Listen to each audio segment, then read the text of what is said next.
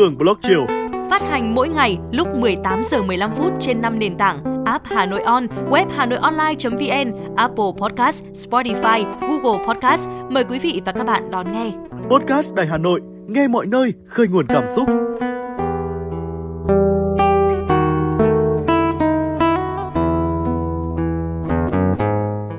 Chào các bạn, chúng ta lại được gặp nhau rồi. Không biết giờ này thì các bạn đã được nghỉ ngơi chưa? Còn Hường thì lúc nãy khi ngồi trong một quán trà đá vỉa hè ở một con phố nhỏ của Hà Nội thì Hường đã nghe được câu chuyện của một người mẹ như thế này. Chị ấy kể là chị ấy đang rất lo lắng bởi việc cậu con trai vừa vào cấp 3 có người yêu và mấy hôm nay thì con trai chị có những biểu hiện rất lạ. Cậu bé trốn trong phòng suốt 3 ngày, không chịu ăn uống, không giao tiếp với bố mẹ.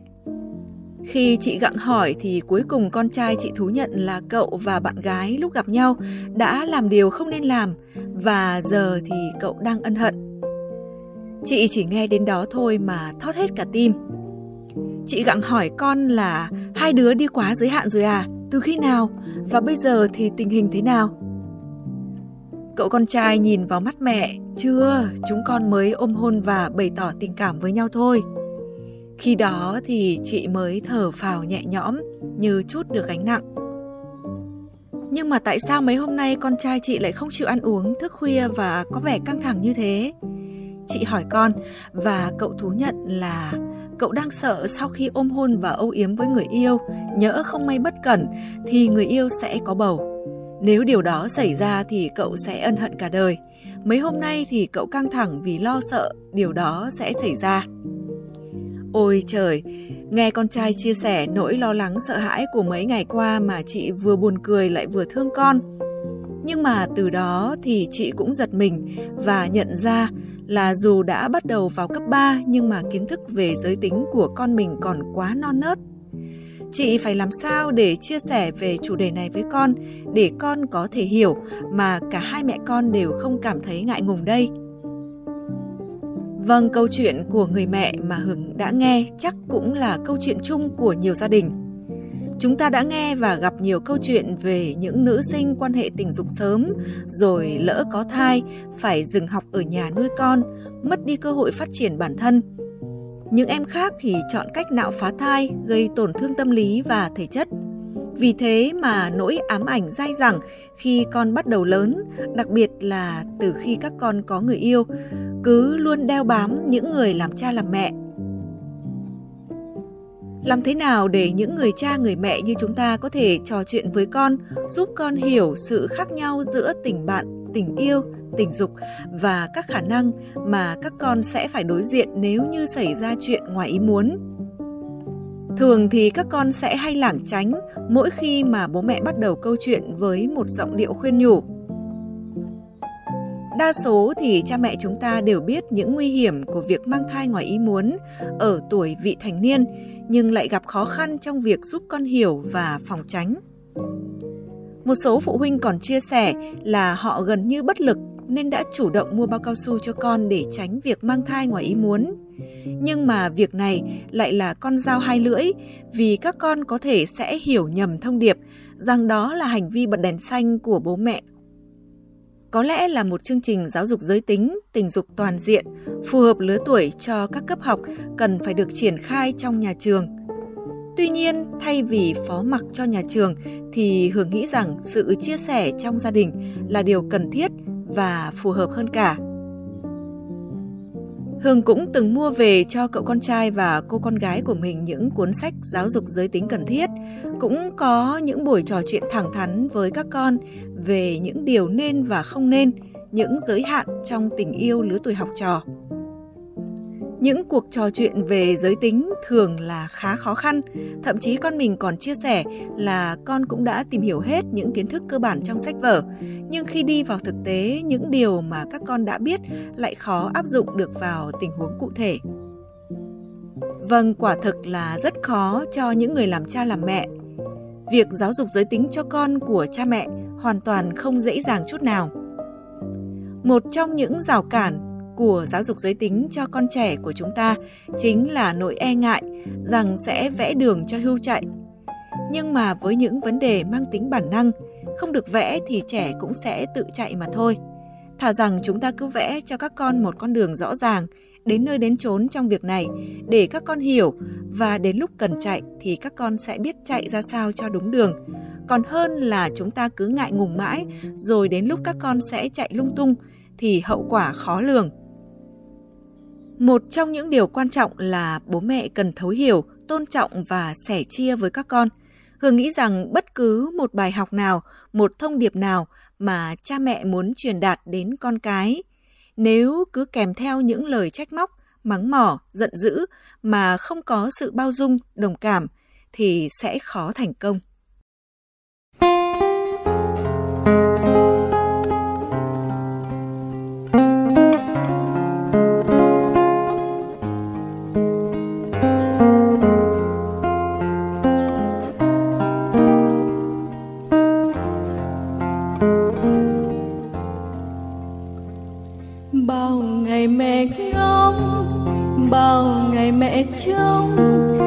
Vào ngày mẹ mong con chào đời, ấp trong đáy lòng có chẳng tiếng cười của một hài nhi đang lớn dần.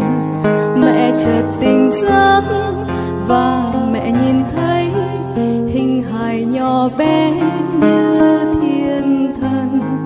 Tiếng con khóc òa, mắt mẹ lệ nhòa cảm ơn vì con đến bên mẹ.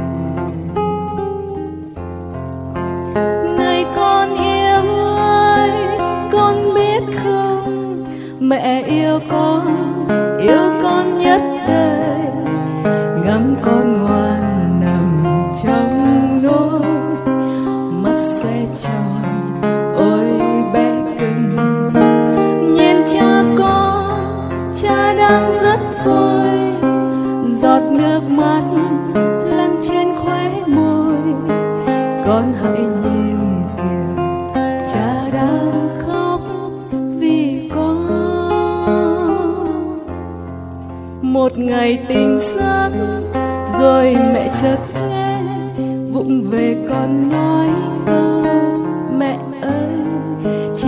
chiếc bé nhỏ thốt lên bất ngờ, khiến tim mẹ vui như vỡ òa.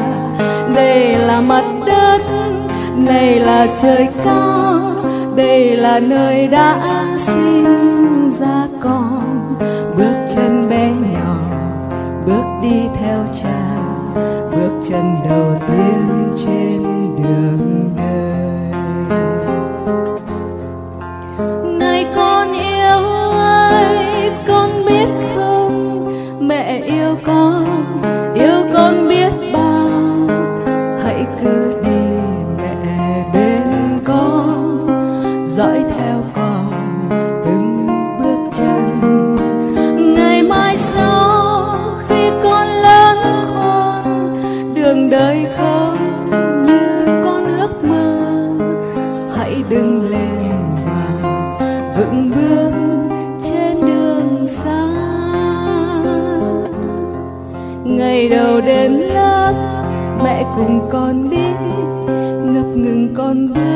sau lưng mẹ, tiếng ve cuối hè, hát vang đón chào.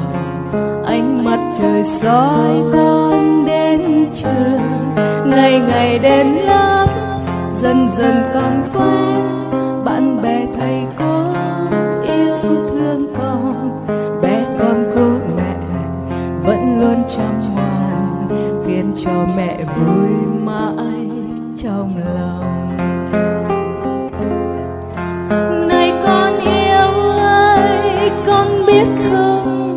Mẹ yêu con yêu con rất nhiều.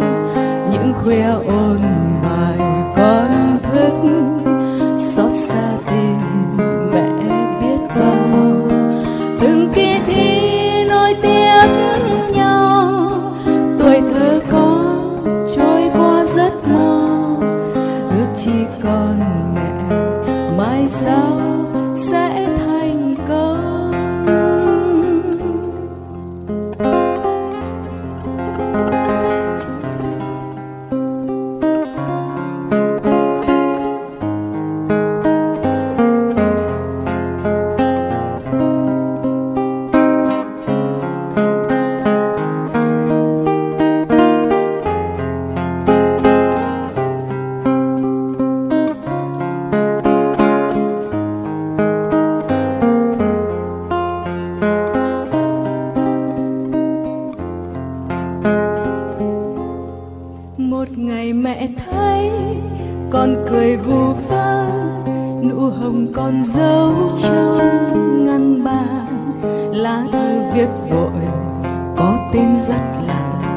chắc là người con thương rất nhiều.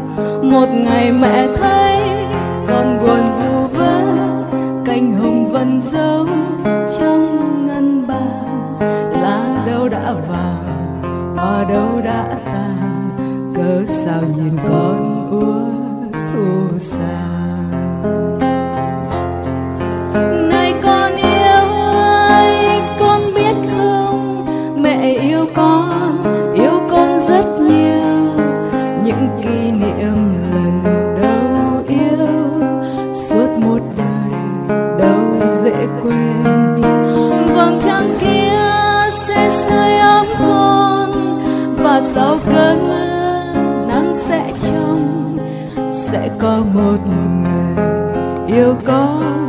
hơn mẹ yêu. Một ngày còn lớn một ngày còn khôn một ngày còn phải đi xa mẹ. Bước chân vững vàng khó khăn trăng màng. Biển rộng trời cao con vẫy vùng. Một ngày chợt nắng một ngày chợt nhớ, lòng mẹ chợt nhớ con dáng hình nhớ sao nụ cười, nhớ còn từng giây phút cuộc đời. Này con yêu ơi, con biết không, mẹ yêu con yêu con nhất đời. Ở nơi phương trời xa xôi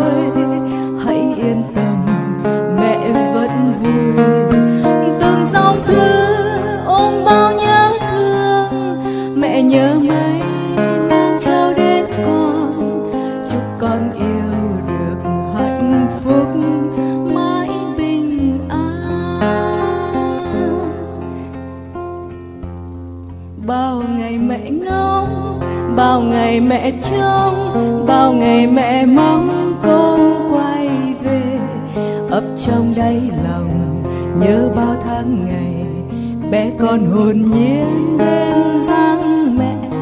Mẹ chợt tỉnh giấc và mẹ nhìn thấy con mẹ vẫn bé như thiên thần. Thấy con khóc òa mắt mẹ lệ nhòa, cảm ơn vì con đến.